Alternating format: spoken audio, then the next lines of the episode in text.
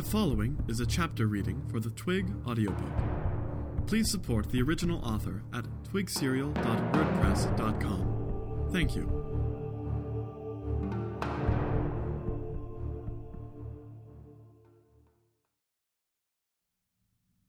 Enemy. Cynthia leaned back. You're sure? Sanguine nodded. You did the right thing, coming back, she said. No signal from Melancholy or the others? Sanguine shook his head.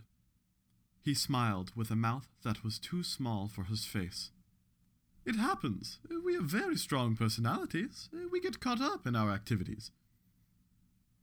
If you aren't worried, then I won't worry, Cynthia said. But those fires, a fireproof creation, perhaps? Maybe more than one? It could be. Or it could be the superweapon we already know of the lambs. Sanguine smiled. One of his eyes, the size of a woman's fist, remained fixed on Cynthia. The other turned to one side, peering out the window, past the rain streaked glass and into the barely lit street.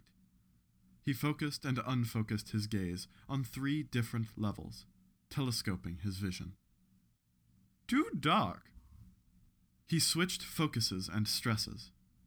The world took on different tones, textures, and hues as he focused on a different spectrum of light. He adjusted again, and the darkness was illuminated, cast in white and black. Across the street, in the shadows between a shack and a house, a rat cleaned itself with its tongue and the water from the rain.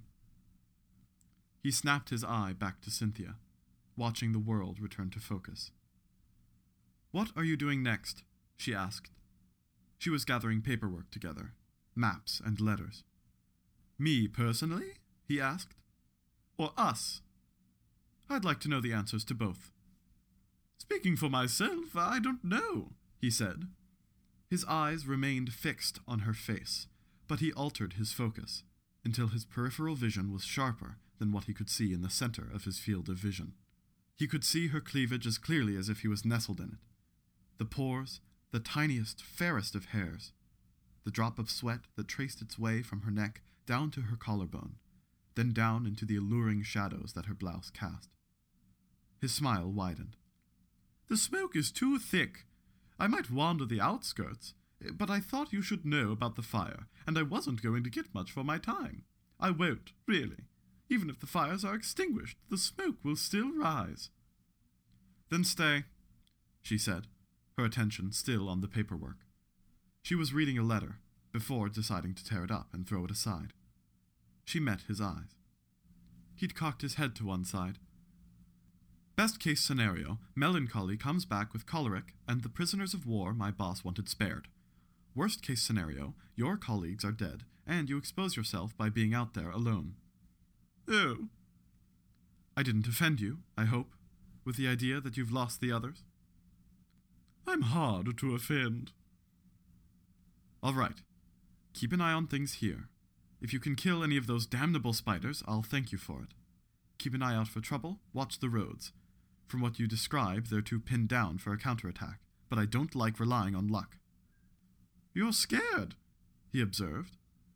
He could see the softest, most vulnerable parts of her, the base of the throat over the pulse, moving faintly in response to the increased heartbeat. She was pretty in such a natural way, but she'd gone to lengths to make herself prettier still. That she did it because it was just another tool or a weapon for her to employ was something special. Yet, you're packing up to run. Concerned. Whatever the cause of it, the fire means you can't enter Westmore. I can't send reinforcements, meager as they would be, and I can't carry out my remaining gambits. I have no control over what happens next. I have no reason to stay. That is an excellent rationale, he said. She gave him a sharp look. He cocked his head again. I prefer dealing with melancholy, she said, sighing, and that's saying something. She's much better at dealing with people, Sanguine said, offering his version of an ear to ear grin, though even at that point his mouth was no wider than another person's might be when at rest. Thank you, Sanguine. If Pock is up, you can tell him he should get some sleep, she said. She made it a dismissal. He gave her a lazy salute, then headed for the door, his eyes pointing out to either side as he passed between the two immortal soldiers who guarded the door, then snapping back to point forward after they were behind him. Scarred and infested with parasites from head to toe, they were as stern and silent as he wasn't. He walked away with a jaunt, humming, his long rifle banging against his calf and shoulder. He searched the streets. It was nice and quiet. The world was brightening, the sun rising, casting long shadows. There. A movement beneath a building. A stray cat slept on top of a barrel under the awnings of a shop. It had been targeted by one of the spiders. The spider had only started to work on the sleeping cat's tail. He knelt, raising his rifle, one eye closed, the other looking down the sights. He adjusted for the speed with which the bullet would fall, raising the tip. Squeeze the trigger. The gun was loud, always was. Not that the spider heard in time. Sanguine rose to his feet in a quick, steady motion. Keeping with habit, always start moving right after shooting. One eye watched where he was going, the other watched the target. He made it one step. The spider was obliterated. The cat startled, waking up and dashing off aimlessly. The tail would heal. He could remember being newly made and wanting a cat of his own. Having it with him on a good day, sitting in his lap while he sat cross legged watching for a victim, purring now and then? He swaggered his way to the labs on the Lanyard Avenue corner, pausing to admire the crown of trees growing out of the tops of the four walls before he let himself in. The building had been a factory once, making use of imports from Westmore, shaping iron into nails, if he had to guess from what remained. Most of the machines and tools had been carried out, and the place retooled. There was a clear space down the middle, a path drawn out without paint or tape or railings, only convention and accepted practice. To the left of the cleared space were tables, where stitched could be made, with stitched sleeping against the wall, hooked up to a flickering battery with things swimming inside. To the right was Edwin Grall's lab. The man was absent, and his work was left half complete. The pieces of another giant stitched arm. Grall hadn't been seen since sundown. He would have seen off his first cannon wielding giant, then gone to sleep, secure enough his work would suffice for Cynthia's purposes. There were two sorts of people that Sanguine would see tonight people who had slept through the night, like Grall, and people who hadn't. He wasn't sure which one Pock was. Though originally a factory, the building had been modified. Crews of stitched and grown material had been used to throw together a second floor and a roof, producing a second tier to the building within the span of a day. This tier was home to three more laboratories one to the left, one to the right, and a third at the end, no walls separating them. Left and right were left unoccupied, but Pock was in the one at the end. Pock was flanked by two identical women that stood seven feet tall, each one about ten stone at best, with long faces, folds at the eyes making them look Asian, their hair straight and black. Their spidery fingers were the most animated part of them, the rest of their movements so slow they looked like they were moving underwater. The pair took turns handing him tools as he requested them. He made an incision and slid a slice of fatty tissue into the cut. Ah, you, Pock said, almost derisive. Almost. Me. Cynthia Imlay would like you to know that she won't be needing your services tonight. There are fires prohibiting access to the city. I saw with my own eyes. Sanguine smirked, as if he'd made a joke. Pock stopped. He heaved out a sigh. Are the prisoners of war still due to arrive? Very likely. My colleague is on it. But there's no need for haste, Sanguine said. Pock nodded. He raised his hands, and the experiments on either side pulled off his gloves. I'd complain, but it'll be good to let the swelling subside and see how close I've managed to get. The man on the table slept, his face subtly different from one side to the next. Old enough to have grayed hair. His facial hair was cut to have only a beard, no mustache. He looks real, Sanguine admired, studying pores and finer structures. There were differences from an ordinary man, but not ones a typical eye would catch. He is real, Pock said, offended. For something made in a vat, he looks human, and he's not even a clone. He's close to being one. I had the notes from a colleague. We even had two conversations over the phone. I gave him my own notes. Sanguine leaned closer, cocking his head until it was lined up with the man's. You have a reference image? A painting, Pock said, pointing. Sanguine nodded. He straightened. Beautiful thing, this. To come out of war, no less. Hmm, Pock said. War is amazing like that, isn't it? Nothing drives us to be better as much as a gun to our head does. With the Western Crown states in the midst of a civil war, we have 30,000 guns to 30,000 heads. The world is going to change in the wake of this war. Of course it is, Pock said. We're going to uproot the Academy from these states, take the clutching fingers the Crown is using to grip it, and break every one until we can retake this part of the country for ourselves. Sanguine broke out into a laugh, genuine and hearty. Yes, he said, that sounds wonderful. Pock wasn't looking half as impassioned now. The man had gone cold. Was the laugh too much? Sanguine cocked his head. Was there anything else? Sanguine shrugged one shoulder. You can rest if you need to. The prisoners of war will be here by midday, if not sooner. We won't lose anything if we start late. Uh huh. Will you be shooting that damnable gun of yours in earshot? It's likely. I'm supposed to look out for trouble. There are some spiders lingering at the very least. No sleep for me, then, Pock said, grim. Sanguine bowed a little, then saluted in the most insulting way he could. He passed downstairs, out the door, and locked it behind him. His head turned.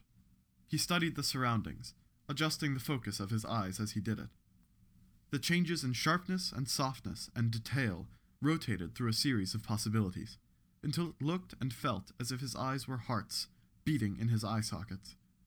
The surroundings throbbed in a way, and he could get a sense of dimension, of texture. His visual memory was acute, and as he took a few steps forward, searching, he could get a sense of where the ground rose and fell, all the way down the length of the street. The eyes were such an important sense to humans, but the eyes had stopped developing long ago because the developments were so very unnecessary. When they'd made his eyes, they'd turned to sea creatures for inspiration. Even his face was a bit fishy, he liked to think. He smiled. He could see footprints in the mud. He could gauge their size, follow their path, see how the light rainfall distorted the water that had collected in them, and even guess at the amount of muddy water within, water that would have been squeezed out by the weight of the foot setting down. His eyes pointed in two different directions and adjusted until he could compare both places at once. His own footprints from a minute ago against this very small footprint. The amount of water suggested that the person had passed by a moment after he had. He was amused by the fact that they had probably been watching him, yet he hadn't seen them. One child. A lamb? It took him a minute to walk to the set of tracks. He pulled his gun around, holding it in both hands, though he didn't point it at anything. Whitney wasn't a city meant for warfare and the military. The layout wasn't organized in a way that made it easy to defend and hard to take. The military leadership, Cynthia included, had wanted to situate themselves at the center, at the heart of things, except the buildings there were mostly shops. They'd changed the buildings here and there and made compromises elsewhere. The footprints led to one such compromise a shop with living quarters above it. He slowly turned, taking in the surroundings, looking, searching for more errant children. He slipped a bullet into his gun, then fired blindly at the sky. He did it again, then again, then again. It was Pock who stepped out of the Lanyard Labs, swearing up a storm. His assistants followed him. The hell do you think you're doing, you imbecile? Sanguine held up a hand, index finger raised. What? You're telling me to wait now? You wake half the city and. Can you shoot? What? Shoot. Are you able? Uh, yes, of course. Sanguine nodded, his eyes still roaming. He drew a gun from inside his jacket and tossed it to Puck's assistant, who caught it. Puck's attitude changed. What's going on? You are coming with me. We're entering this building. A spy is lurking within. And why would I put myself in close proximity to a spy? Puck asked, derisive. Because the tracks suggest a limp, making this one the most obvious target, Sanguine said. And because there are five more close by.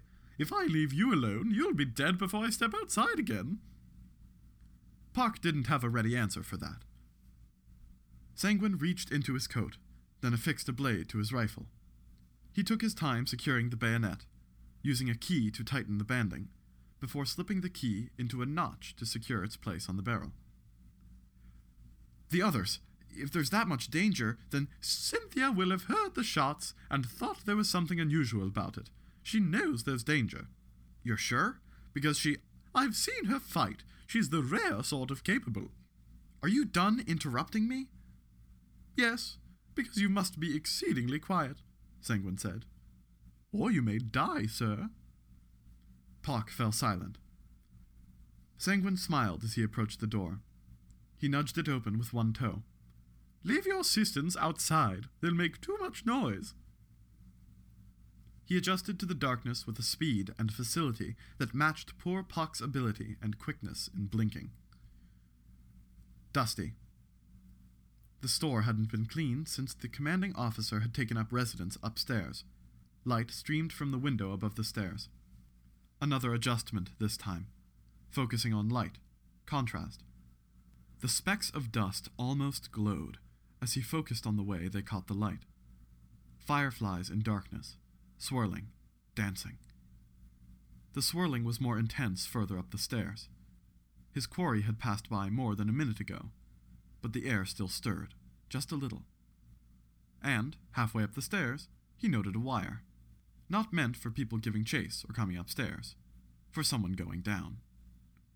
A just in case measure, was it? If the target got away and ran for the front door? He approached the stairs, touching the blade of the bayonet to the wire. Movement. Slight.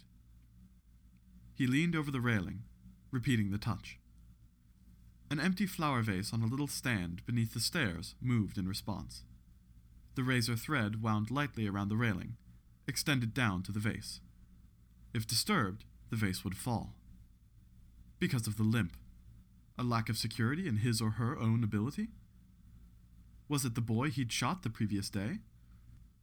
Assassin, he murmured. He couldn't hold back his excitement. Puck made a face, quizzical. Not a spy, an assassin, he clarified. Take the vase, Puck. Puck did as he was told. Good man. Sanguine turned the rifle upside down and used the sharp end of the bayonet blade to cut the wire. He gestured for Puck to follow, watching the movement of the dust in the air as he ascended the stairs. He saw the way the swirl of dust danced down the hallway, leading to a room at the end. He gestured for Puck to stop this time. His feet fell on the sides of the hallway, not the center, and he transferred his weight slowly. His body had suffered in the same set of treatments made to capitalize on his eyes. He wasn't strong, he was sensitive to the heat and the cold, which were bad traits for a sniper who would otherwise want to remain still in poor weather for long periods of time.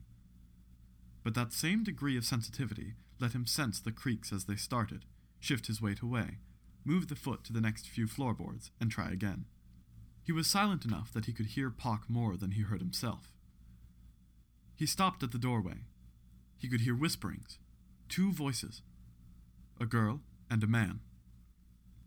His movement noiseless and smooth, he leaned his head forward, peering past the doorway. Nothing so sudden to draw focus. The girl was straddling the officer, who was in bed, wearing his pajamas.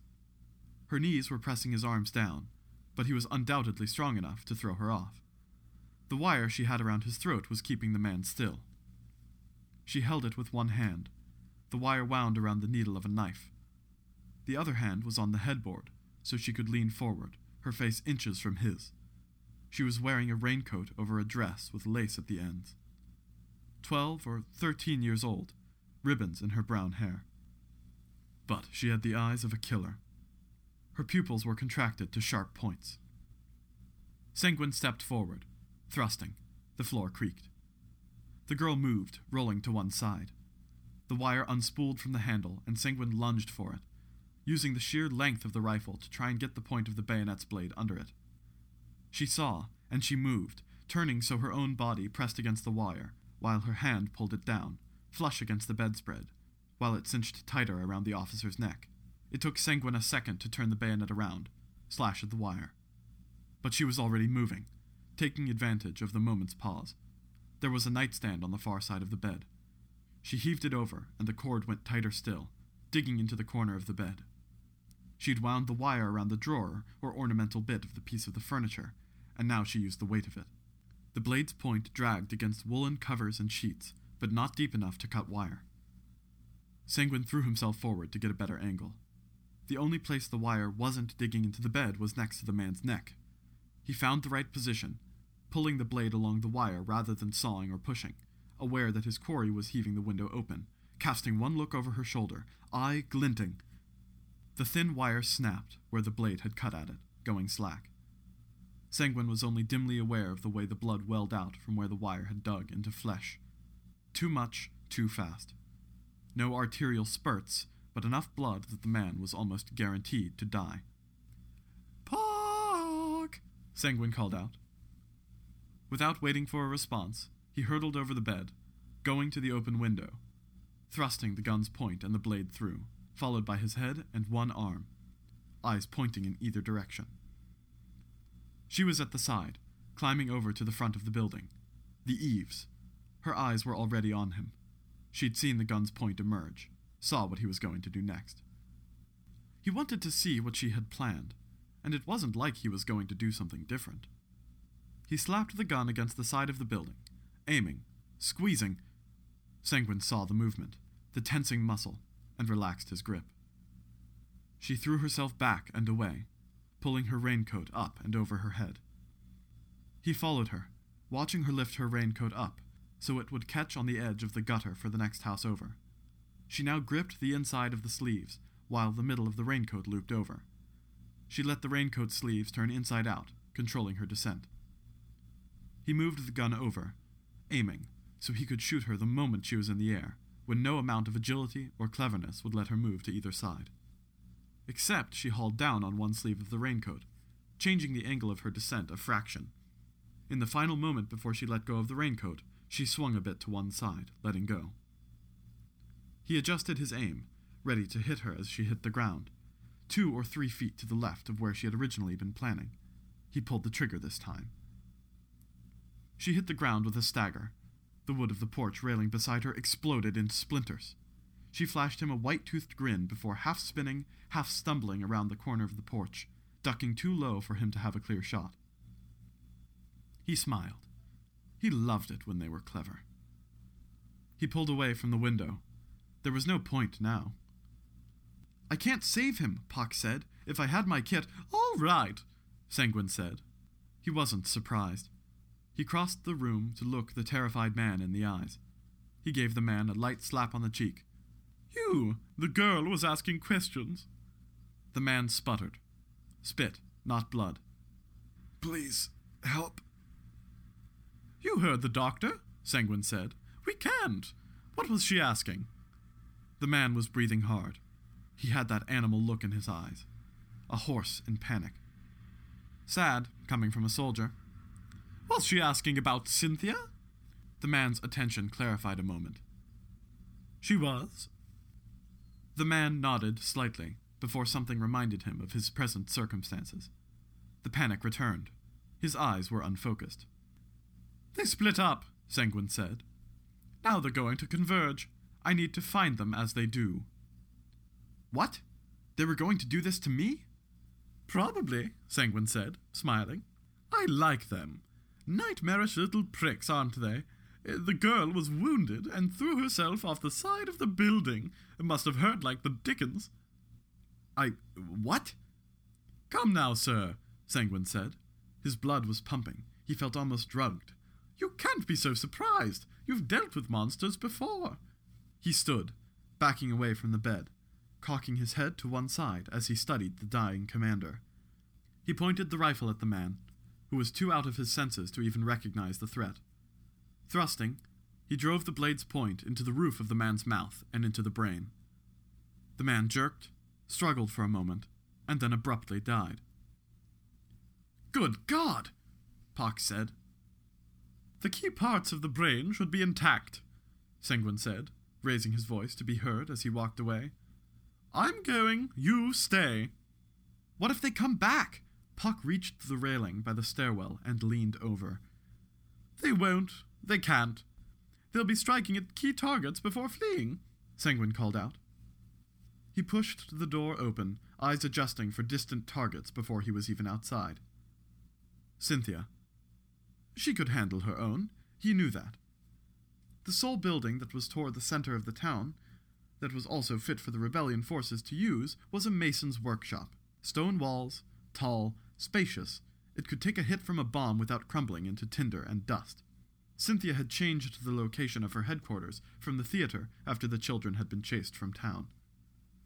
A door halfway to Sanguine's destination was left unlocked, slightly ajar. Grall's place. One of his eyes peered through windows. There, through the front window. Graal had spent the night in an armchair, a bottle and a glass beside him. Not one to sleep through a battle, after all. The handle of a hatchet or hammer stuck up and away from his head like a lone insect's antennae. There were others. The children had moved unerringly, as far as he could tell. Had they planned this from the beginning? Figuring out who was where, who would be remaining here, vulnerable when the fighting was elsewhere? Or was it simply an amazing degree of coordination? He focused on the tracks. Knew they were different ones. Three children, one with a limp, another slow, not running, but not limping either. Just before reaching Cynthia's place, the sets of tracks diverged. He felt excited, seeing it. They knew he was following. They would lay a trap for him, try to distract. The Mason's house. He slowed, searching. A giggle. A girl's. Hard to match to the girl with the limp. The sound carried. Melancholy had mentioned their names, reading what Cynthia had given them. He wished he remembered. A distraction? Sorry about melancholic, the voice called out, so innocent it was almost taunting. The sound bounced off walls of a nearby alley. I broke her. Ah, wasn't that too bad? Still, he smiled. The theatrics were a nice touch. Choleric, too. Riddled him full of holes. Sanguine nodded. He believed it. And poor Phlegm it killed him again. Marvelous control of sound, changing position, letting the voice carry, bouncing at him from different directions. Phlegm would have liked that, ironically enough. He felt sad, but it was a small sadness. Not that his colleagues were dead, but because he'd always assumed that when one of them fell, the rest would fall in short order. And, Sanguine told himself, he didn't plan on dying tonight. He asserted his grip on his gun, reaching the front door. Wrong direction! She ran! The girl called out. He hesitated, hand on the doorknob. One eye flicked out to the side. No tracks fresh enough to be hers. A gunshot startled him, distant. A window two feet left broke. Shoot, gosh, and damn, the girl called out. Missed! He pushed his way in through the door. Theatrics, with a slim chance of a lucky shot. She'd been too far away to be shooting at him with a pistol. The mason's workshop was dark. Lights had gone out. Halfway between the front door and the stairwell, one of the so called immortals lay bleeding. At the door to Cynthia's office, another lay dead. He walked past them, ignoring the dying man, and moved through the workshop. No sign of life. He had to be right on their heels. The children weren't fast. Through the back door, tracks only a handful of seconds old. A glimpse of movement, further down, between the base of the hill and the back of the workshop. He adjusted his eyes a second too late. There was only a narrow avenue behind the buildings, with sparse grass growing, and the periodic flower. With the water rolling off the mountainside and down into this space, it had to be fertile ground, though it wouldn't get much sun. He stepped carefully past fallen firewood, eyes searching. Had to think like the children. They were steering, moving as a pack of wolves might, around the periphery, chasing, guiding.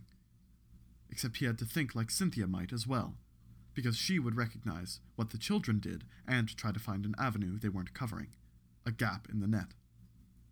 The slower ones would be closer to him, the quicker ones further down, cutting her off. He ran, feet tramping down on the footpath. The girl wouldn't have had time to lay a wire, but. There! Caltrops! Nails bent so that four prongs stuck out in different directions, left in the dirt. He skipped past them. Heard a whistle, close. Above? Looking up, he almost missed what was happening to his left. He passed a space between buildings, and the girl who had had the wire was there, already in motion, out on the street in front of the buildings. Keen eyes saw the movement. Throwing. He ducked, bending over. The blade struck his back, across the shoulder blades. Fingers gripped the corner of the building, helping him come to a stop on the slick ground. He heaved himself in the opposite direction, toward that same alley. Gone, of course. One on the roof, to let her know he was coming, so she could be ready. Slowed as she was, she would have had to have carried straight on down the road while he was busy navigating the building interior. Wolves circling. He watched for her as he continued running behind the buildings, following Cynthia's tracks. He saw soldiers on the street. They were shouting, calling out. A smell in the air. He wrinkled his nose. She'd used her gas, the foul, sense obscuring stuff, somewhere further down. He broke away. No use following, if he'd lose any use of his eyes from the lingering traces of the stuff. He headed to the soldiers, hailing them. Ordinary men. Boys, almost. You! One soldier said. One of the assassins? Sanguine nodded, focusing more on catching his breath and studying the surroundings. No sign of the limping girl. You should know, the children she warned us of are about, the soldier said. I know. Commander ordered the group to follow her, warn her. We were told to stay, pass on word.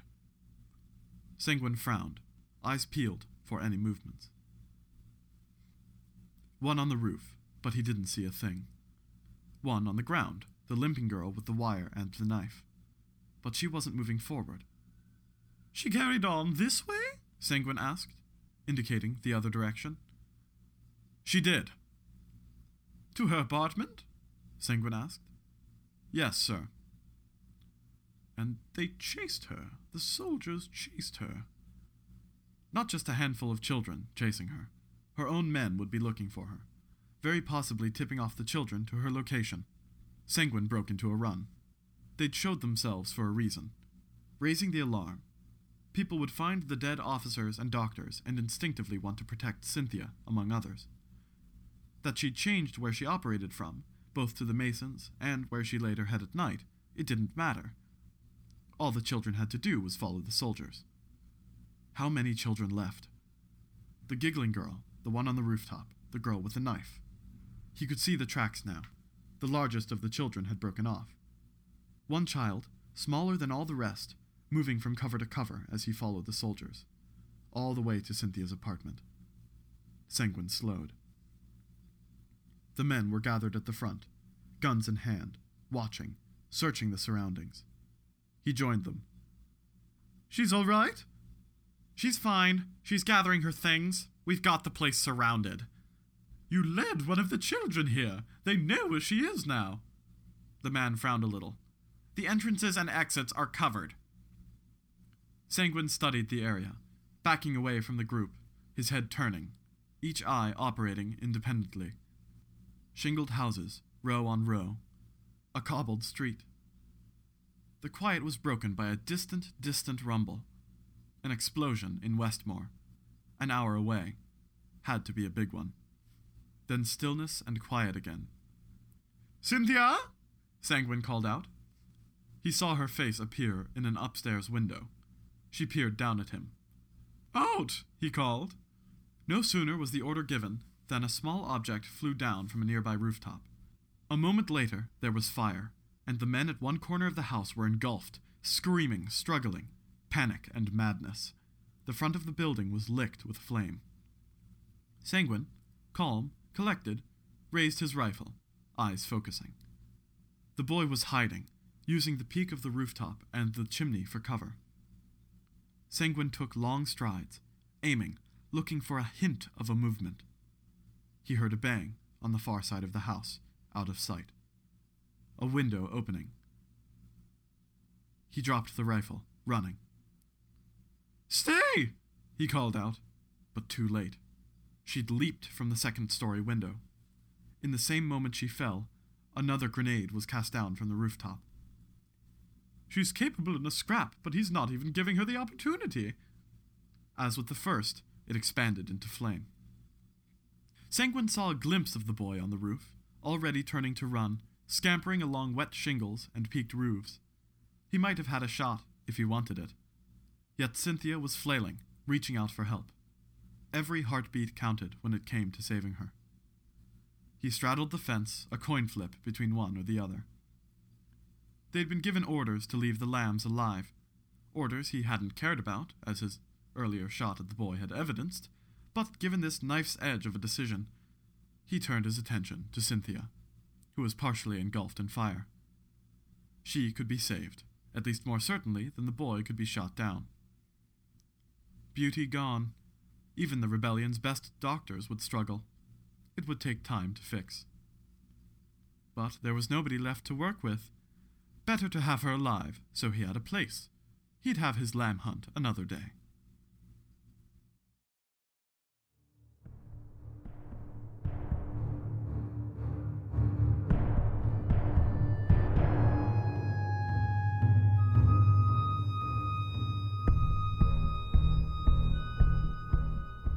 You just finished listening to the conclusion of Arc 5, Esprit de Corps, from the web serial Twig by J.C. McCrae. If you enjoyed this reading, you can download or listen to all chapters directly on our site at audiotwig.dauber.kim. Or you can find us on your favorite podcatcher under Twig Audiobook. Thank you for listening.